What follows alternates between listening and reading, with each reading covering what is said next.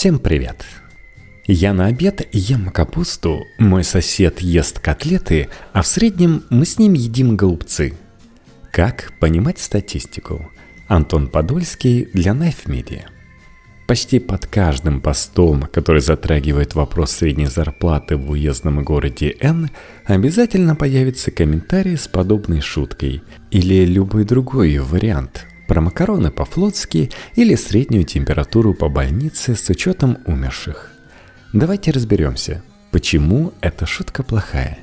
И дело не только в том, что она не смешная и повторяется вместе с каждой публикацией статистических показателей. Многие уже поняли, что средняя арифметическая зарплата и его динамика не лучший способ анализа благосостояния граждан уездного города Н и начали требовать медианных значений – это здравое желание. Но, к сожалению, медиана тоже не всегда дает результат, нужный недовольным комментаторам. Как же перестать ненавидеть Росстат и зажавшихся энчан и полюбить статистику? Есть три вида лжи. Маленькая ложь, большая ложь и статистика. Второе место в хит-параде шуток про статистику.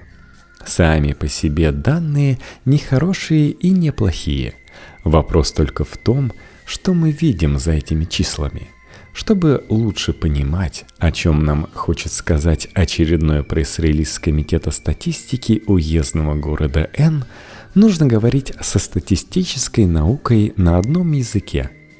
Конечно, среднее арифметическое – это далеко не все, а лишь одна из характеристик выборки – к сожалению, в школе вся математическая статистика сводится исключительно к нему.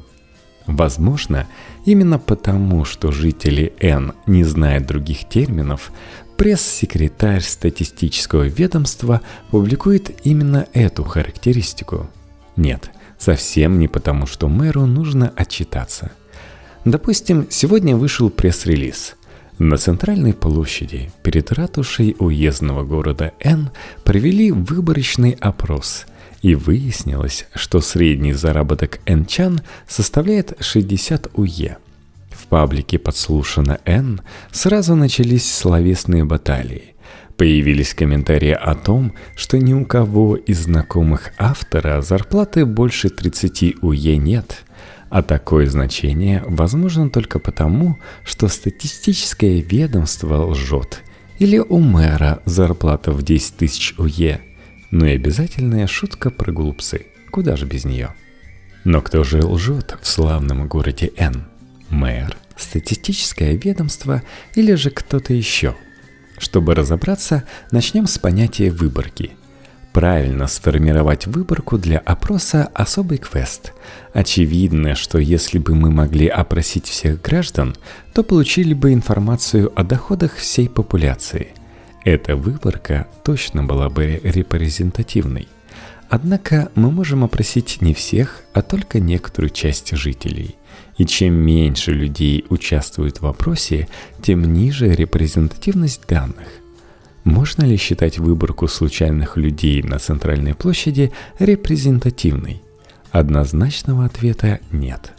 На этот показатель может влиять день недели, будний, выходной, приезд делегации столичного города М и еще очень много других факторов – в идеале, после опроса все демографические соотношения – мужчины, женщины, дети взрослые, пенсионеры и прочие – должны совпадать с общей городской статистикой. Для этого и проводится перепись населения. Если выборка не отвечает этим требованиям, то она не репрезентативна. А значит, это ошибка и доверять такому отчету нельзя. Допустим, что выборка была репрезентативной но данные для большинства горожан все равно удивительные. Они таких зарплат даже не видят.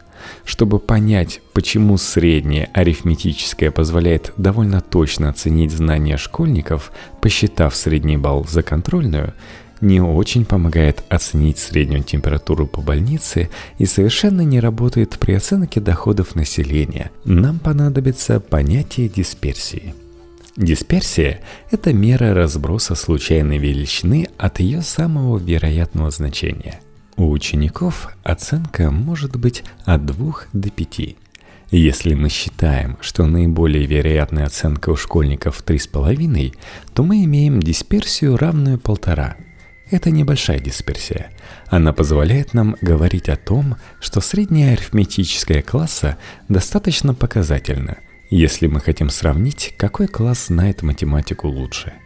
При помощи такой аргументации гораздо проще объяснить маме тройку, чем доказывать, что у всех вообще два.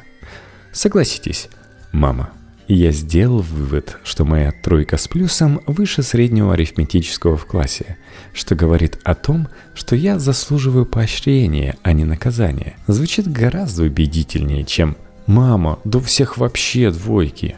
В случае со средней температурой по больнице все становится интереснее. Дисперсия температуры у живого человека не такая уж большая – от примерно плюс 30 до плюс 42 Цельсия, при максимально ожидаемые плюс 36,6. Это позволяет нам говорить, что средняя арифметическая достаточно показательна для оценки ситуации. Можно сказать, что в среднем пациенты в инфекционном отделении теплее пациентов в травматологическом. Однако все меняется, если добавить труп с комнатной температурой. Это увеличивает дисперсию и приводит к тому, что среднее становится совершенно нерепрезентативным. Точно так же можно посмотреть на статистику среднего возраста рождения первого, второго, третьего ребенка у женщины. Почему все учитывают именно женщин, а не мужчин? С агрегацией данных по мужчинам возникает много проблем. Разная дисперсия по сравнению с женщинами – у женщин период, когда они могут иметь детей, гораздо короче, чем у мужчин. И, конечно же, принципиально разное количество детей, которые могут появиться в течение жизни, а также сложности с достоверным установлением отцовства. Несколько лет назад одна лаборатория опубликовала статистику, согласно которой около 10% тестов на отцовство были отрицательными. Человек, который не знаком со статистикой, мог бы предположить, что 10% детей воспитываются не своими родителями. Это одна из классических ловушек восприятия статистической информации, которые хорошо накладываются на предыдущие выводы по поводу однородности выборки. Никогда не переносите данные опроса на всю популяцию, если не убедились в корректности выборки – в нашем случае отцовство действительно не подтвердилось в 10% тестов. Но что это была за выборка? Это люди, которые уже настолько сомневались в отцовстве, что пошли проверять его в лабораторию. Перейдем к нашему вопросу с зарплатами. Дисперсия у зарплат может быть более чем в 10 раз превышать наиболее вероятный доход – Именно из-за этого говорить о среднем арифметическом как о репрезентативном показателе зарплаты гражданина из массы совершенно бессмысленно. Понять, что происходит с зарплатами в городе N, помогут медиана и мода. Медиана – это значение, при котором половина измерений будут больше нее, а половина меньше нее. Мода – самое часто встречающееся значение – Глянем, что насчитал нам статистический орган города Н. Пресс-секретарь утверждает, что распределение по полу, возрасту, месту жительству и виду деятельности совпадает с общегородским, то есть опрос репрезентативен. В нашем городе получились следующие показатели. Средняя зарплата составила 60 УЕ – Однако такой зарплаты и выше могут похвастаться только 12 тысяч из 43 тысяч опрошенных, то есть около четверти населения города Н. Такое неравенство не может не вызывать удивления у жителей, и чем больше будет дисперсия по зарплатам в нашем городе, тем меньше энчан будут доверять значению средней зарплаты. Посмотрим теперь на моду и медиану. Медиана составила 40 УЕ, а мода 30 УЕ. На графике мода выглядела бы как высокий пик в 15 тысяч человек. Примерно такого результата горожане и ожидают. В моде практически каждый житель города узнает себя, своего знакомого или, по крайней мере, не удивиться такому значению. В нашем случае мода немного больше, но тоже не вызовет особого возмущения. Каждая характеристика распределения позволяет что-то понять о распределении, однако даже все вместе они могут подводить. Например, модальное значение может быть совершенно случайным на малых выборках, или если мы попробуем спрашивать о зарплате у людей с точностью до копейки. Тогда три человека с абсолютно одинаковой зарплатой могут иметь самое частое значение выборки. Другая ситуация, если у нас есть два равных пика, например, в N не одно, а два городообразующих предприятия – причем одно из них в 4 раза успешнее другого. Мы получим распределение по зарплатам, где у нас получится две моды – 30 и 120. Медиана будет 65, а средняя зарплата по городу будет 76. Полноценную картину может дать только общий набор данных. Где и как мы можем применить эти знания в реальной жизни – Главным хранилищем живых данных в России является Госкомстат. Статистические показатели со всей страны собираются там и оседают на серверах ГКС. К сожалению, исходные данные по большинству вопросов не публикуют из соображений конфиденциальности. Но что-то можно вытащить и оттуда. На gks.ru очень много разной статистики. Кроме того, на сайтах ГКС, ВЦИОМа и прочих структур, которые связаны с оценкой и исследованием чего-либо в обществе, есть методологии, которыми рассчитывается тот или иной показатель. Например, Франция при подсчете ВВП учитывает наличие собственного жилья у человека как его доход, что существенно повышает показатели – так что просто сравнивать ВВП, которые посчитаны по различным методологиям, тоже не лучшая затея. С сайта ГКС можно скачать куб и базу данных.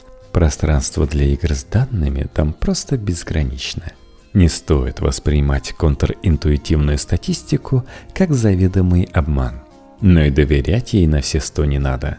Статистика ради статистики – удел весьма своеобразных людей – Вся остальная статистика собирается под конкретные запросы и задачи.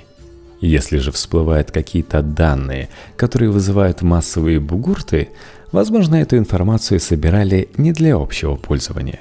Опять же, любые данные, которые вызвали у вас вопросы, можно проверить на адекватность, размер выборки и сохранение пропорций. Если отнестись к этому с чуть большим уважением и любопытством, можно открыть для себя огромный мир данных, из которых можно получать очень любопытные зависимости и последовательности. Дерзайте знать.